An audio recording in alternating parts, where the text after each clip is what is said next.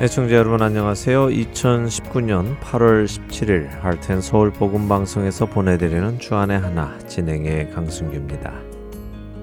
지난 한 주도 내 안에 있는 교만이라는 우상을 깨닫고 그것을 하나님 앞에 회개함으로 겸손의 자리로 내려가신 여러분들 되셨으리라 믿습니다. 오늘은 애청자 여러분들께 현재 미국에서 일어나고 있는 몇 가지 뉴스를 전해드리도록 하겠습니다. 먼저는 다가오는 10월 4일에서 6일까지 사흘간 캘리포니아 애나하임에 위치한 디즈니랜드에서 게이데이, 즉 동성애자들의 날 행사를 연다는 소식입니다. 어린이들에게 꿈을 준다는 디즈니사가 최근 몇 년간 친동성애적 행동을 계속하고 있습니다. 최근 개봉한 애니메이션 토이스토리 4편에서는 레즈비언 부부를 등장시켰고 곧 개봉 예정인 애니메이션 겨울왕국 2에서 주인공 엘사가 레즈비언으로 등장할 것이라는 소문도 무성합니다. 실제로 겨울 왕국을 연출한 제니퍼 리 감독은 한 미디어와의 인터뷰에서 엘사에게 여자친구가 생길 가능성에 대해 팀과 많은 대화를 나누었고 세심하게 고려하고 있다고 밝혔습니다. 디즈니사는 영화뿐 아니라 자사의 케이블 TV 채널인 디즈니 채널에서도 앤디 맥이라는 시리즈 드라마를 통하여 10대들의 동성애는 물론 동성 성 관계까지 묘사하고 있기도 합니다.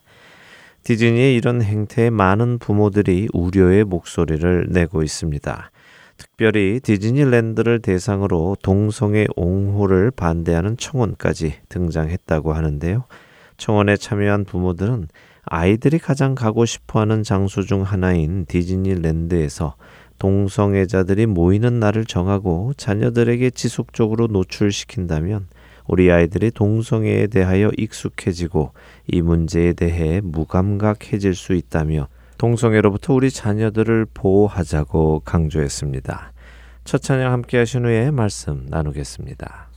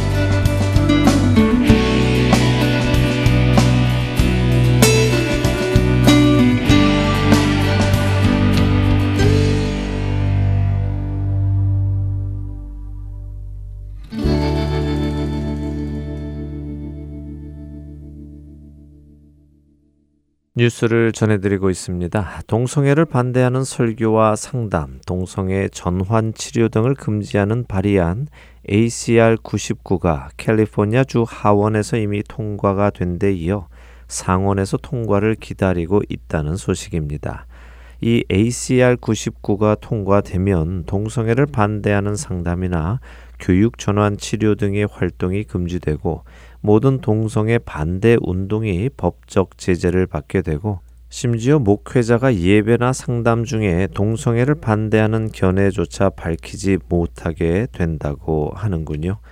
특별히 목회자나 상담가, 종교인 및 교육자들이 성경을 근거로 동성애는 죄 혹은 비정상이며 잘못이라고 설교하거나 설득을 하면 법적 제재를 받고 목회자의 경우 감옥에 가거나 고액의 벌금형을 받을 수 있도록 이 법이 건의하고 있다고 기독일보는 보도했습니다.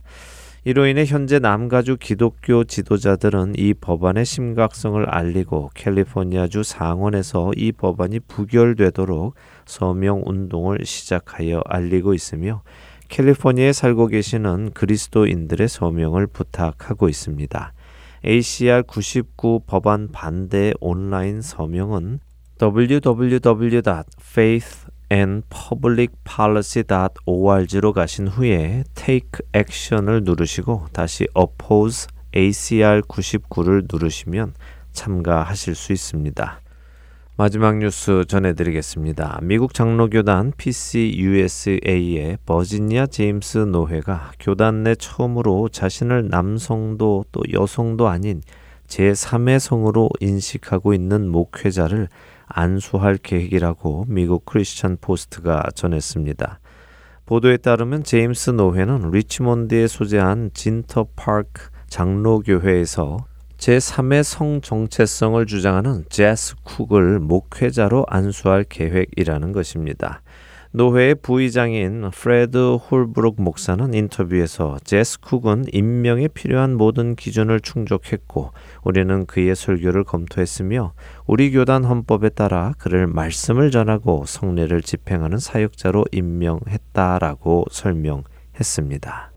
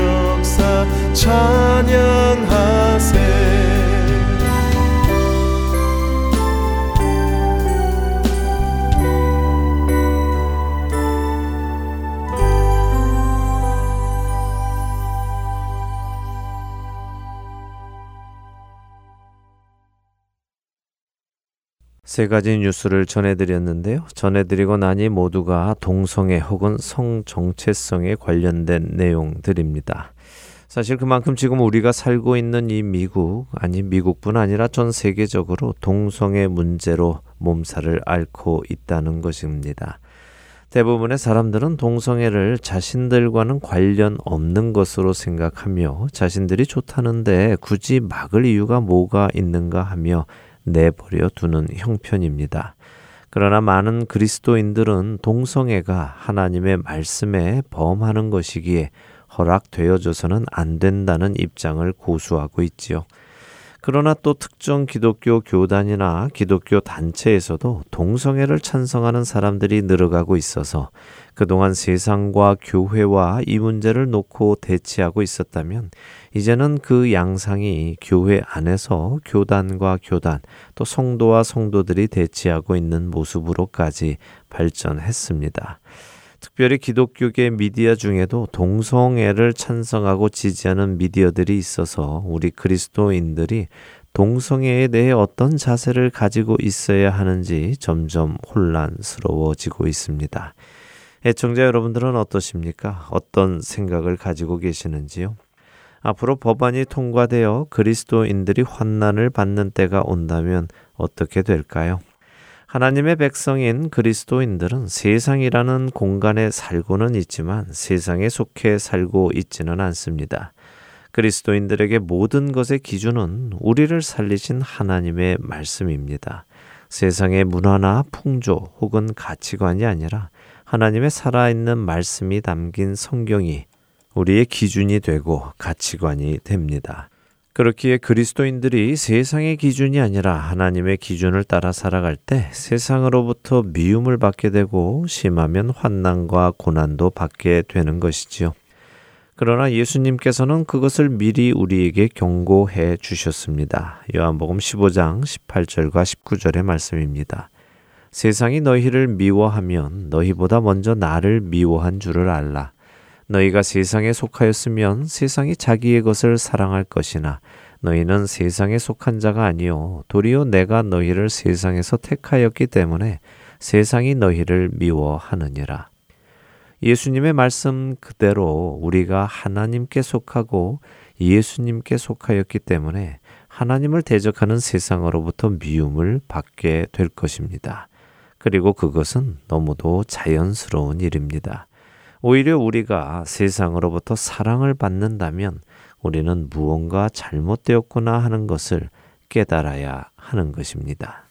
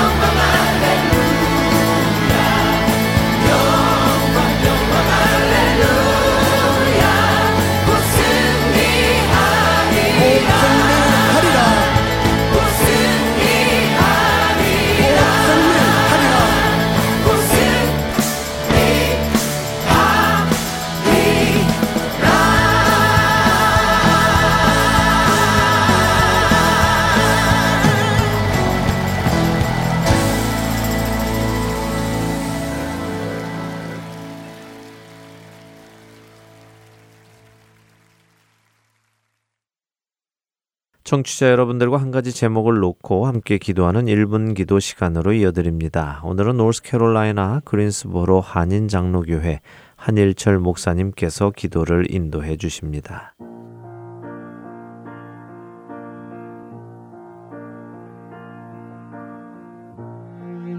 할텐 서울 복음 방송 1분 기도 시간입니다. 저는 노스캐롤라이나 그린스보로 지역에 위치한 그린스보로 한인 장로계를 섬기고 있는 한일철 목사입니다. 오늘은 크리스찬들의 예배 회복에 대해 애청자분들과 함께 기도하고자 합니다. 이 시대는 영적으로 예배의 재단이 무너졌던 엘리야의 시대와 같습니다. 온 이스라엘의 경내에 여호와 하나님만을 섬기며 예배했었던 자들이 세월이 흐르면서 풍요를 쫓아 바알과 아세라를 섬기게 되었습니다. 여호와 하나님께 예배하였던 곳이 전부 바알을 제사하는 곳으로 바뀌게 된 것이지요. 엘리야는 그때 무너진 재단을 수축하고 갈멜산으로 백성들을 불러 모아놓고 살아계신 여호와께 예배하였더니 하늘에서부터 불이 내려와 재물을 불사름으로 예배의 회복이 일어나게 됩니다. 예배의 회복 첫 번째는 예배를 받으시는 대상이 진정 살아계신 하나님이신지 확실하게 살펴보아야 합니다. 만약 예배의 대상이 살아계신 하나님이 아니라 나를 위한 풍요, 성공, 형통이었다면 그것은 예배의 대상이 잘못되었기에 지금이라도 회개하는 기도를 해야 할 것입니다. 예배의 회복 두 번째는 나의 무너진 예배 생활입니다. 예배를 중요시 여기지 못하고 등한히 여겨 예배 시간에 자주 빠지는 생활, 예배보다 다른 것들을 삶에 더 우선순위를 두고 살았던 생활, 예배 시간에 항상 늦게 오는 습관적인 지각 예배 생활, 예배 시간에 그저 아무 의미 없이 마당뜰만 밟는 형식적인 예배 생활, 개인적인 거룩한 삶의 예배 모습이 보이지 않았다면 오늘 나의 무너진 예배 생활이 회복되어져야 합니다. 역시 나의 무너진 예배 생활을 위해서 회개하며 기도해야 하겠습니다. 세 번째 예배의 회복은 나의 식어진 사명입니다. 사명은 바른 예배로부터 시작이 됩니다. 참다운 예배가 없이 사명은 지속될 수도 없고 이룰 수도 없습니다. 나에게 오늘 사명이 없고 가슴이 식어졌다면 그것은 사명에 문제가 있는 것이 아니라 나의 예배에 큰 문제가 생긴 것입니다. 살아계신 하나님께 영광을 돌리며 감격적인 예배를 매 순간 드리는 자는 사명에 불타 살 수밖에 없습니다. 그러므로 오늘 나의 가슴이 식어졌고 사명이 무엇인지 혼란스러워졌다면 마음을 다하여 온전히 드리는 참다운 예배의 회복이 먼저 우리에게 이루어져야 할 것입니다. 이 시간에 다 같이 기도하실 때에 하나님이 핏값으로 세워주신 교회마다 예배의 회복이 일어나게 해달라고 기도하시고 크리스찬 개개인의 예배 생활이 잘못되었다면 회개하고 엘리야 시대처럼 불같은 예배의 회복이 일어날 수 있도록 다 같이 기도하시겠습니다.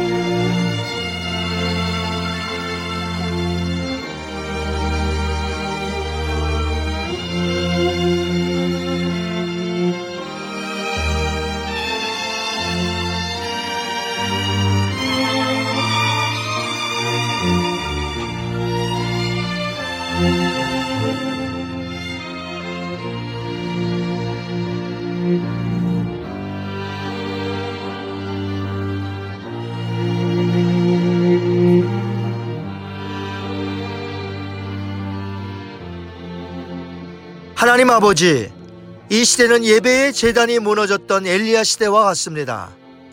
그러나 엘리야를 통해 예배의 회복을 허락하셨던 하나님 아버지, 오늘 이 시대의 모든 교회와 성도들에게도 예배의 회복을 허락하시어 이 시대에서 살아계신 하나님의 아들 예수님을 알리게 하옵시고 교회들이 뜨거운 사명에 불타 복음을 전하게 하옵소서 무엇보다도 가장 중요한 예배가 회복되는 역사가 교회들마다 일어나게 하옵소서 감사하며 예수님의 이름으로 기도하옵나이다. 아멘.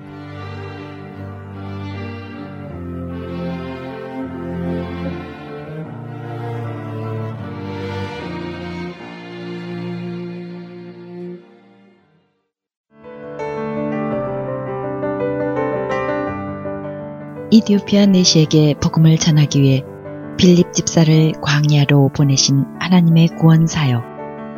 지금도 그 구원의 역사는 일어나고 있습니다.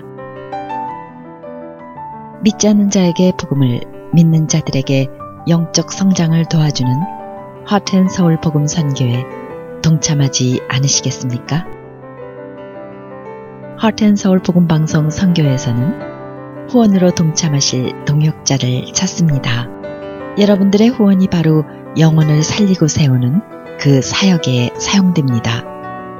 후원자 문의는 본 방송사 사무실 전화번호 602-866-8999 또는 이메일 주소 hotandseoul.org gmail.com으로 연락해 주시기 바랍니다.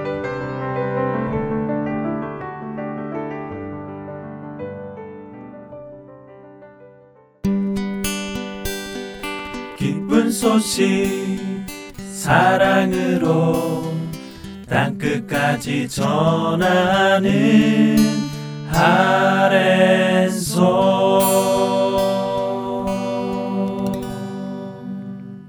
스스로 왕이 되어 살아가던 구약의 어두운 사사 시대 속에서도 구원의 손길을 거두지 않으시는 하나님을 만나는 시간입니다. 사사기 강해로 이어드립니다.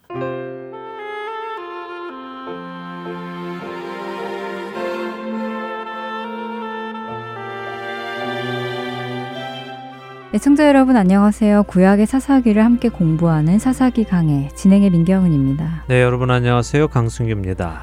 총 32주에 걸쳐서 사사기를 다 공부했습니다. 짧지 않은 시간이었지만 한 줄 한 줄 읽어가며 사사기 내용을 다 공부할 수 있어서 참 좋았는데요. 네, 저도 좋았습니다. 아브라함의 자손들이 애굽에서 한 민족을 이루고 때가 되자 하나님께서는 아브라함과의 약속을 지키시기 위해서 모세라는 한 인물을 세우시고는 아브라함의 자손들을 애굽의 종살이에서 해방시키시고 아브라함에게 주기로 약속하신 가나안 땅으로 인도하시지요. 네. 하나님께서는 모세를 이어서 여호수아라는 지도자를 세우셔서 이스라엘 민족이 가나안 땅에 정착하도록 하셨습니다. 하나님은 모세와 여호수아라는 지도자를 통해 일하셨지만 사실 지도자들이 한 것이라고는 믿음으로 하나님 말씀에 순종하는 것밖에는 없었지요. 하나님께서 그들의 믿음과 순종 위에 모든 일을 하셨습니다. 그러나 가나안 땅에 들어와 살게 된 이스라엘 민족은 그 사실을 잊었습니다. 그들은 자신들을 다스리는 분이 하나님이심을 깨닫지 못했지요. 모세의 율법이라도 읽었다면 하나님의 말씀을 알고 따랐을 텐데 그러지도 않았습니다. 그래서 그들은 점차 하나님의 말씀을 따라 사는 것이 아니라 자기 소견에 옳은 대로 하고 살기 시작했습니다. 가나안을 진멸하고 그 땅에 하나님께서 친히 다스리는 나라를 세워야 함에도 불구하고 그들은 하나님의 다스림을 떠나 가나안을 닮아가는 삶을 살아갔지요. 그러나 그러한 상황 속에서도 하나님께서는 그들을 버리지 아니하시고 아브라함과의 약속을 지키시기 위하여 사사들을 세워 이스라엘을 구원해 나가셨습니다. 비록 그것이 이스라엘에게 다른 나라를 통해 징계의 모습으로 나타났다 하더라도 그것은 징계를 통해 죄를 깨닫게 하시고 죄를 깨달음으로 회개하고 돌이키게 하시는 하나님의 사랑에서 근거하여 나타난 것입니다. 그랬지요. 이스라엘의 범죄에 하나님께서 징계하시고 이스라엘은 회개하고 하나님은 구원하시고 하는 사이클이 계속해서 돌아갔습니다. 네. 그러나 사사기 끝 다섯 장은 참 암담한 이야기들을 소개하며 끝을 맺었어요. 네, 이미 말씀드렸지만요. 사실 사사기 끝에 나오는 미가의 이야기나 에브라임 산지의 레위인의 이야기는 사사기 끝에 기록이 되었지만 가나안에 들어온 지 얼마 되지 않은 시점의 이야기라고 말씀드렸습니다. 네. 그런데 그런 이야기가 끝에 기록된 것은 사사기 전체의 분위기를 잘 설명해 주는 이야기였기 때문이지요. 하나님의 백성들이 하나님의 말씀 없이 살아갈 때 얼마나 어처구니 없는 일을 하며 살아가는지 두 이야기를 통해 보여주신 것입니다. 그 이야기를 읽을 때 우리 인간은 하나님이 계시지 않으면 정말 가망이 없는 존재구나 하는 것을 새삼 깨달았습니다. 네, 맞는 말씀입니다. 지금의 세상은 하나님 없이 자신들끼리 좋은 세상을 만들어 갈 수 있을 것이라고 믿으며 가고 있지요. 그러나 기준이 되시는 하나님 없이 만들어진 세상은요, 혼란한 세상, 혼탁한 세상, 서로가 서로를 뺏고 빼앗고 죽이는 그런 세상이 될 것입니다. 또 지난 역사 속에 그래 왔고요. 자, 이렇게 가망이 없고 소망이 없는 세상, 사사기의 마지막이 그런 세상을 그려주며 끝을 맺었습니다. 그리고는 이어지는 사사시대의 또 하나의 이야기, 룻기를 오늘부터 이제 나누려고 합니다. 네, 기대됩니다. 어두운 사사시대 속에서 진주 같은 룻의 이야기가 더 빛을 발하겠네요. 네, 그 빛을 볼 수 있는 우리가 되기를 바랍니다. 자, 룻기를 시작해 보죠. 먼저 룻기 1장 1절과 2절 한 절씩 읽고 시작해 보도록 하겠습니다. 네. 사사들이 치리하던 때에 그 땅에 흉년이 드니라. 유다 베들레헴의 한 사람이 그의 아내와 두 아들을 데리고 모압 지방에 가서 거류하였는데 그 사람의 이름은 엘리멜렉이요. 그의 아내의 이름은 나오미요. 그의 두 아들의 이름은 말론과 기륜이니 유다 베들레헴 에브라 사람들이더라. 그들이 모압 지방에 들어가서 거기 살더니. 자, 룻기는 사사들이 치리하던 때라면서 당시의 시기를 설명하며 글을 시작합니다. 사사 시대인데 흉년이 들었다. 자, 사사기 사이클 중 어떤 때일까요? 어, 사사기 시대인데 어려운 일이 닥쳤으니 이스라엘이 범죄해서 하나님께 징계받는 때이겠군요. 네, 그렇게 볼 수 있겠죠. 네. 예, 자 사사 시대인데요. 장소가 베들레헴이라고 나옵니다. 네, 예수님의 고향이죠. 다윗의 고향이기도 하고요. 맞습니다. 그런데요, 지금 그것을 말씀드리려는 것이 아니고요. 우리가 앞서 읽은 사사기 마지막을 좀 다시 기억하면 좋겠습니다. 미가의 이야기를 기억해 보면 시작에 한 레위 청년이 베들레헴에서 떠나 거류할 곳을 찾다가 미가의 집에 가게 되었지요. 네. 그리고는 혼란스러운 일들이 발생하면서 결국 라이스라는 지역의 모든 사람이 죽는 일로 마무리가 됐습니다. 그 다음에 일어나는 레위인의 이야기 역시 그가 베들레헴으로 첩을 데리러 갔다가 베들레헴을 떠나 집으로 돌아오던 길에 만난 한 사건을 통해서 이스라엘의 한 지파가 다 없어질 뻔한 참혹한 살생이 또 벌어지지요. 그런데 오늘 룻기의 시작에 또 사사 시대의 이야기와 함께 베들레헴이라는 장소가 나오는 것입니다. 아, 그렇네요. 만일 사사기를 읽은 독자들이 이어서 룻기를 읽는다면 시작부터 좀 불안한 생각이 들겠는데요. 맞습니다. 불안한 생각이 드는 것이 당연합니다. 사실 이 구약 성경을 헬라어로 번역한 70인역 성경은요, 사사기와 룻기를 한 권으로 붙여 놓았다고 합니다. 음. 그래서 자연스럽게 사사기 후에 룻기를 읽게 되지요. 그렇게 이어서 읽는 독자라면 아이고 이거 베들레헴에서 또 뭔 일이 생기네 무슨 험악한 일이 또 생기려고 일어나 하는 생각을 하게 되는 것이 자연스러운 것입니다. 우리는 룻기의 내용을 이미 어느 정도 알고 있어서 그런 생각이 들지는 않지만 처음 읽는 독자라면 당연히 그런 생각을 하겠군요. 그렇죠. 자, 유대 베들레헴에 사는 한 사람이 그 땅에 흉년이 들자 그의 아내와 두 아들을 데리고 모압 지방에 가서 거류했다고 합니다. 거류한다 하는 것은 사사기 앞에서도 우리가 배웠듯이요. 빌부터 먹고 사는 것을 뜻합니다. 자신이 그곳에 있을 권리는 없지만 그곳에 들어가 끼어 사는 것이죠. 이 사람의 이름이 엘리멜렉입니다. 엘은 하나님을 뜻하고 멜렉은 왕을 뜻하죠. 네, 하나님은 왕이시다 하는 이름이네요. 네. 이름은 좋은데요. 네, 이름은 좋지요. 네. 왕이 없던 시대에 하나님이 왕이시다라는 사람이요. 베들레헴, 떡집이라는 이름을 가진 동네에 살았는데 흉년이 와서 떡집에 떡이 없어서 떡집을 떠나 이방인의 땅, 약속의 땅이 아닌 모압에 가서 빌부터 먹고 살기 시작했다 하는 이야기가 1절의 이야기입니다. 어, 그렇게 설명을 해주시니까 룻기도 시작부터 굉장히 혼란스러워지네요. 엘리멜렉이라는 이름과 맞지 않는 행동인 것 같아요. 네, 혼란스럽죠. 네. 네, 사사 시대이기 때문에 혼란스러운 것입니다. 예, 그런데요, 어, 사사 시대라는 말과 함께 베들레헴이라는 장소가 나와서 또 어떤 불안한 일이 생길까 하는 두려움도 있지만요, 이 안에는 또 소망도 있습니다. 아, 소망도 있다고요?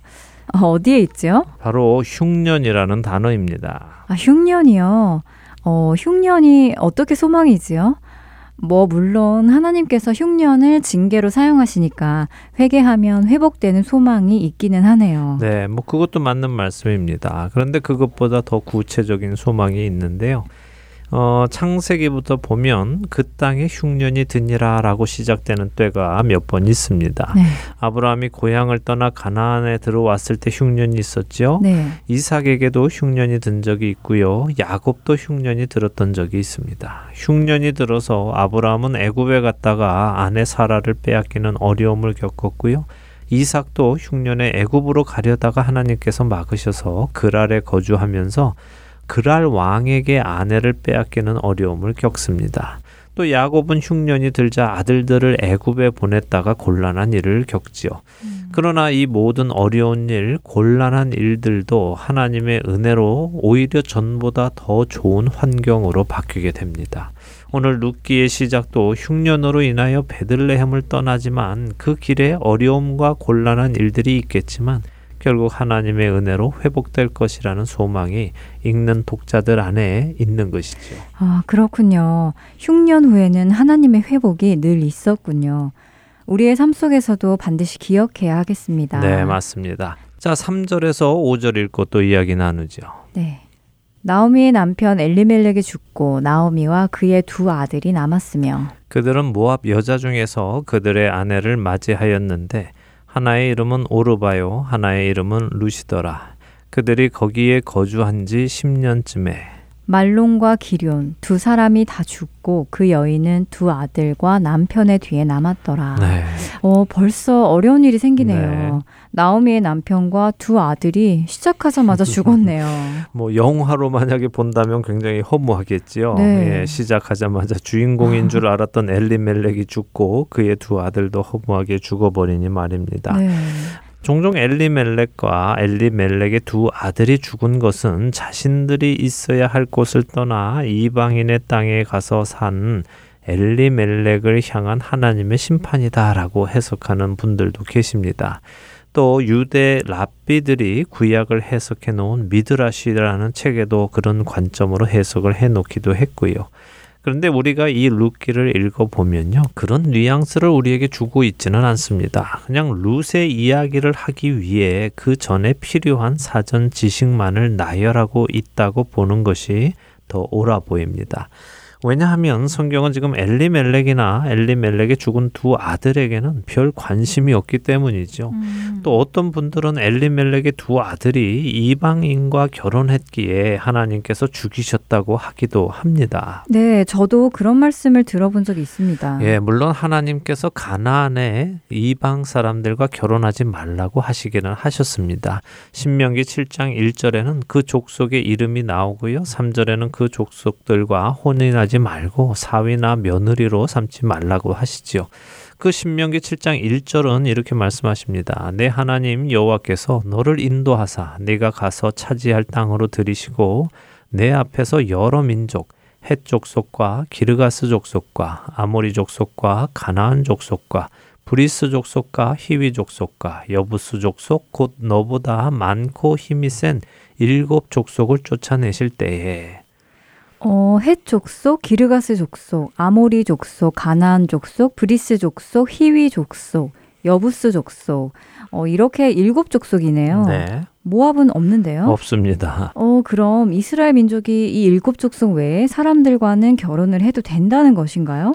그런데 하나님께서 신명기에서 암몬 사람과 모압 사람은 여호와의 총회에 들어오지 못한다고 하지 않으셨나요? 네, 좋은 질문 하셨는데요. 어, 신명기 23장 3절에 하나님께서는 암몬 사람과 모압 사람은 여호와의 총회에 들어오지 못한다고 하셨지요. 그런데 이스라엘의 결혼을 이해해야 합니다. 결혼은 여성이 남성에게 종속되는 것입니다. 그래서 모압 여성이 이스라엘 남성과 결혼하면요.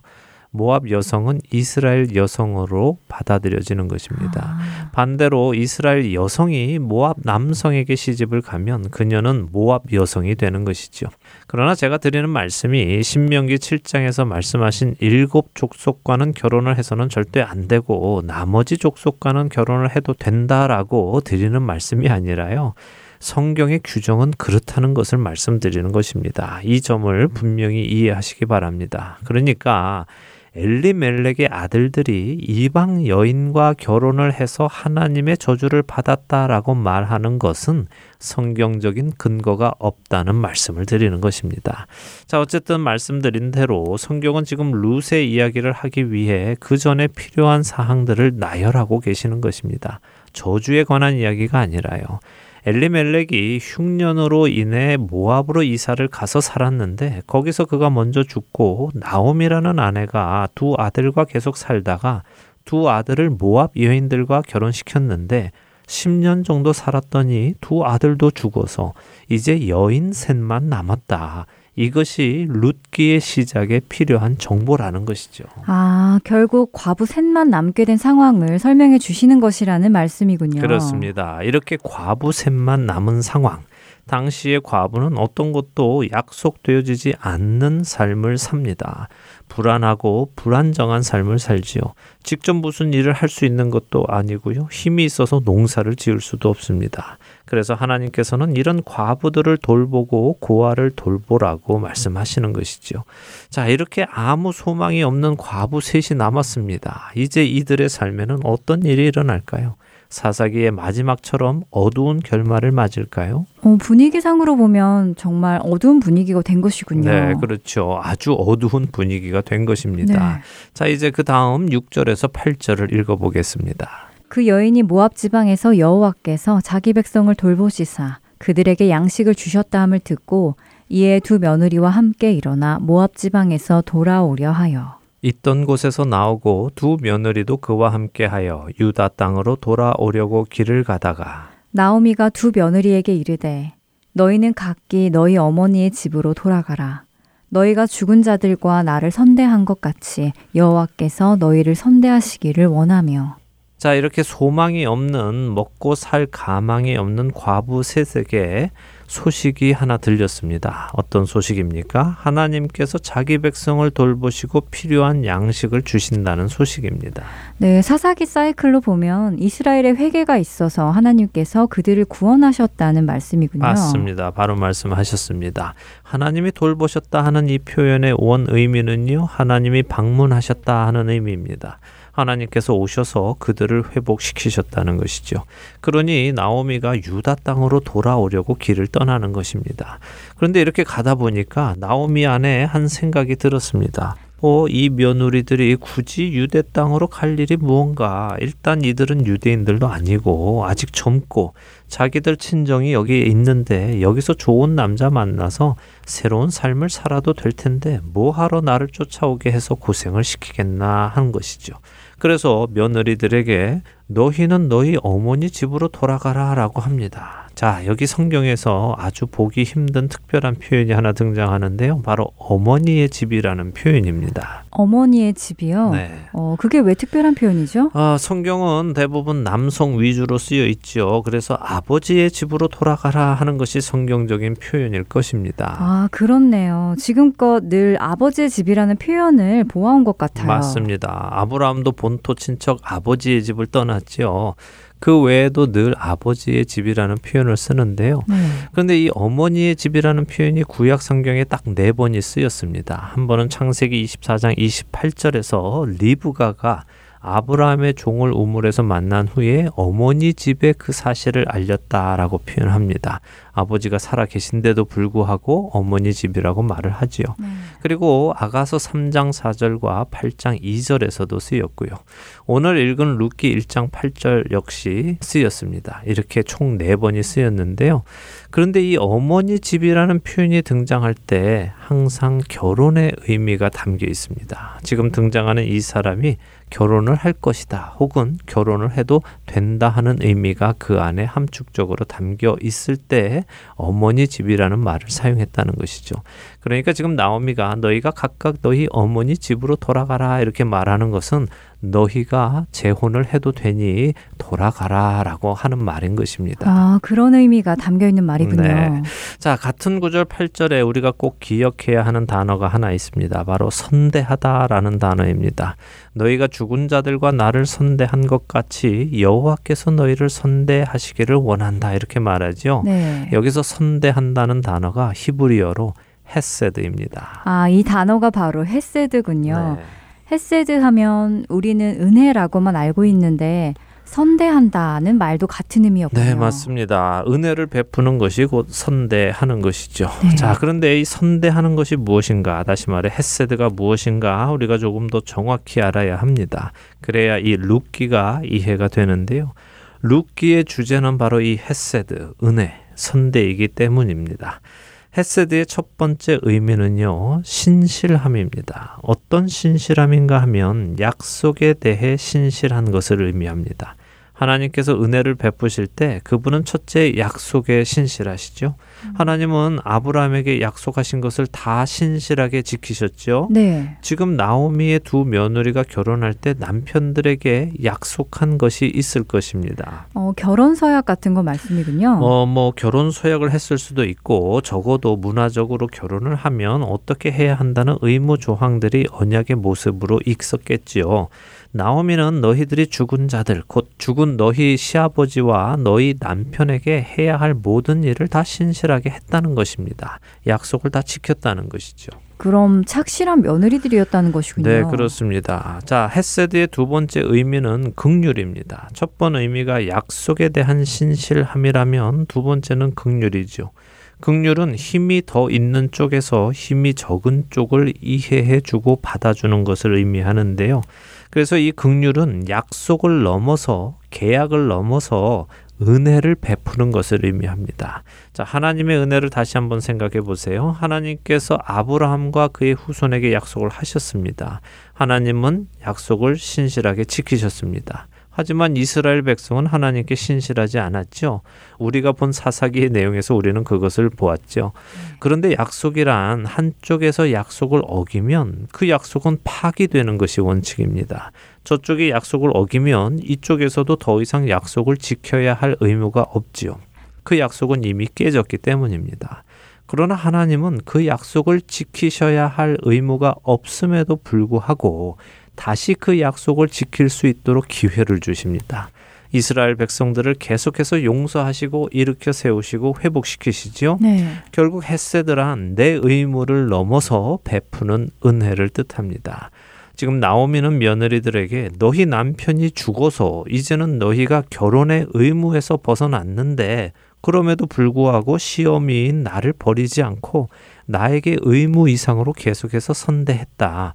은혜를 베풀었다라고 말하는 것입니다. 아, 로마서 말씀이 떠오르네요. 로마서 7장 2절에 남편이 있는 여인이 그 남편 생전에는 법으로 그에게 메인바 되나 만일 그 남편이 죽으면 남편의 법에서 벗어나느니라 라는 말씀이 있잖아요. 네. 바로 그 말씀처럼 남편이 죽으면 남편의 법에서 벗어나는데 지금 나오미의 두 며느리 룻과 오르바는 남편의 법에서 벗어나지 않고 여전히 은혜를 베풀고 있었다는 말씀이네요. 맞습니다. 바로 그런 말씀입니다. 음. 헤세드, 은혜란 바로 이런 것입니다.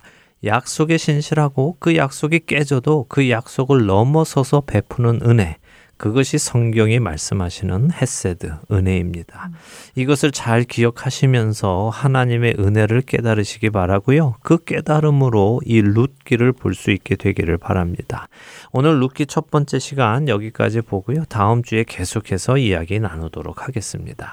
사사기 뒷부분에 어두운 일들과 연결되어 역시 어두운 이야기로 시작되는 룻기. 그러나 그 안에 하나님의 빛이 조금씩 비치기 시작한다는 것이 우리에게 소망을 줍니다. 네. 하나님의 은혜, 헤세드가 앞으로 어떻게 나타날지 기대가 되는데요. 한 주간 주님의 은혜 안에 거하시는 여러분 되시길 바라며 사사기 강의 룻기 편 오늘 시간 마치겠습니다. 다음 주에 다시 찾아뵙겠습니다. 안녕히 계십시오. 안녕히 계세요.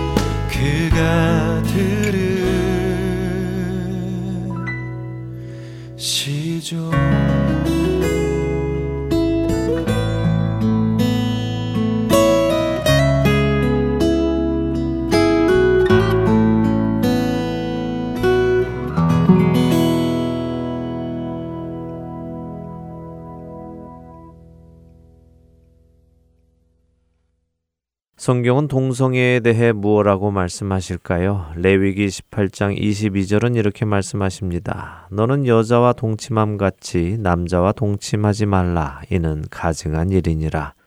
그리고 이어지는 26절부터 30절까지의 하나님은 동성애를 가증한 것으로 규정하셨고 그런 일을 행하는 자는 그 백성 중에서 끊어질 것이라고 하셨습니다. 이런 일을 하는 것은 스스로를 더럽히는 일이라고 하셨지요. 어떤 이들은 이렇게 말합니다. 그것은 구약의 하나님 아닙니까? 우리가 사는 이 시대는 가늠한 자나 동성애 하는 자를 돌로 쳐 죽이지 않는 시대가 아닙니까? 라고 말입니다. 물론 맞습니다. 우리는 더 이상 모세의 율법을 어겼다고 해서 그 사람을 돌로 쳐 죽이지 않습니다. 또한 죄를 지었다고 해서 재물을 가지고 성소에 가서 제사를 지내지도 않지요. 그러나 우리가 돌로 죄인을 쳐 죽이지 않는다고 해서 죄가 더 이상 죄가 아닐까요? 죄인을 대하는 방식이 달라진 것 뿐이지 죄가 죄가 아닌 것이 된 것은 아니지 않습니까? 신약의 하나님은 뭐라고 하실까요? 로마서 1장 27절은 남자들이 순리대로 여자 쓰기를 버리고 서로 향하여 음욕이 부릴 듯함에 남자가 남자와 더불어 부끄러운 일을 행하였다고 하십니다. 그리고 32절에는 그들이 이 같은 일을 행하는 자는 사형에 해당한다고 하나님께서 정하심을 알고도 자기들만 행할 뿐 아니라 또한 그런 일을 행하는 자들을 옳다 한다고 하시지요. 고린도전서 6장 9절과 10절은 또 이렇게 말씀하십니다. 불의한 자가 하나님의 나라를 유업으로 받지 못할 줄을 알지 못하느냐 미혹을 받지 말라 음행하는 자나 우상 숭배하는 자나 간음하는 자나 탐색하는 자나 남색하는 자나 도적이나 탐욕을 부리는 자나 술 취하는 자나 모욕하는 자나 속여 빼앗는 자들은 하나님의 나라를 유업으로 받지 못하리라. 여기서 남색하는 자라는 표현이 바로 동성애자를 뜻하지요. 이런 자들은 하나님의 나라를 유업으로 받지 못한다고 하십니다. 하나님의 나라를 유업으로 받지 못한다는 것은 무슨 의미입니까? 누가 유업을 받지요? 바로 자녀가 유업을 받습니다. 결국 하나님의 나라를 유업으로 받지 못한다는 표현은 하나님의 자녀가 되지 못한다는 또 다른 표현입니다. 그러니 교회를 다니면서도 동성애를 허락하고 지지하고 괜찮다고 하는 것은 성경의 말씀과는 대치되는 것입니다. 그러나 우리가 반드시 짚고 넘어가야 하는 것이 있습니다. 그것은 하나님께서 말씀하시는 죄가 동성애만은 아니라는 것입니다.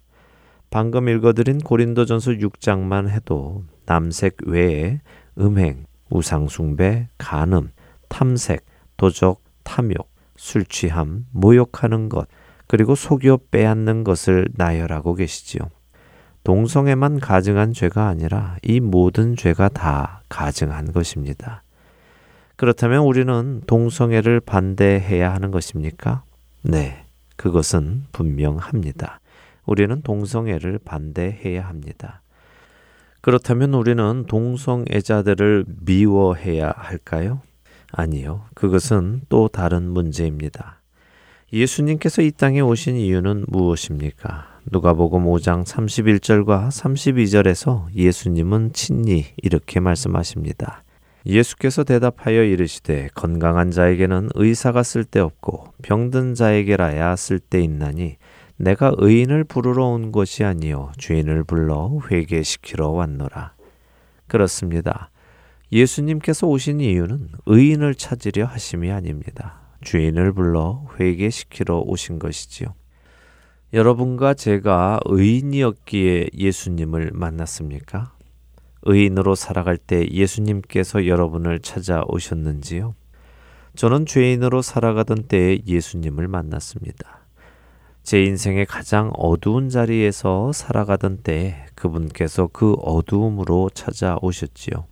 그렇게 찾아오신 예수님을 통해 구원으로 옮겨지게 되었고 사망에서 생명으로 옮기움을 받았습니다. 여러분 역시 마찬가지 아니십니까?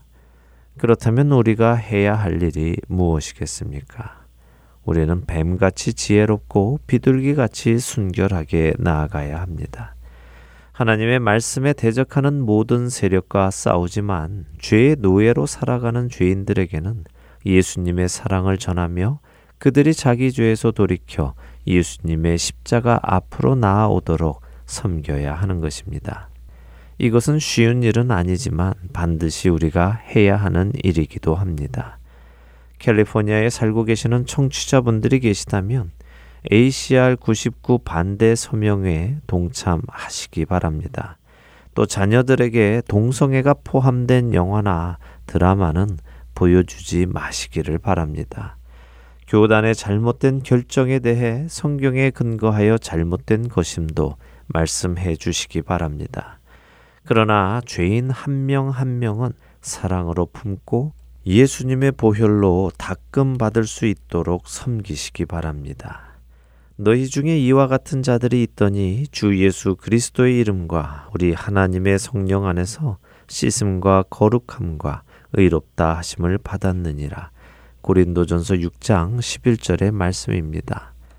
이런 가증한 죄를 짓던 사람들도 예수 그리스도의 이름과 하나님의 성령 안에서 씻음을 받을 수 있고 거룩하고 의로운 사람이 될 수 있다는 말씀입니다. 예수님을 대적하는 세력에게는 틈을 주지 마시기 바랍니다. 그러나 동시에 생명 되시는 예수 그리스도를 전하시는 저와 애청자 여러분이 되시기를 소망하며 오늘 주안의 하나 여기에서 마치도록 하겠습니다. 함께 해주신 여러분들께 감사드리고요. 저는 다음 주 이 시간 다시 찾아뵙겠습니다. 지금까지 구성과 진행의 강순기였습니다. 애청자 여러분 안녕히 계십시오. 사랑하며 섬기겠어요. 생명 주신 예수님 버려진 날 찾아오셔서 내게 생명 주셨네. 뒤끼고 상한 내 맘에 저기 갈보리에 흘린 피로 생명 주신 예수님 항상 섬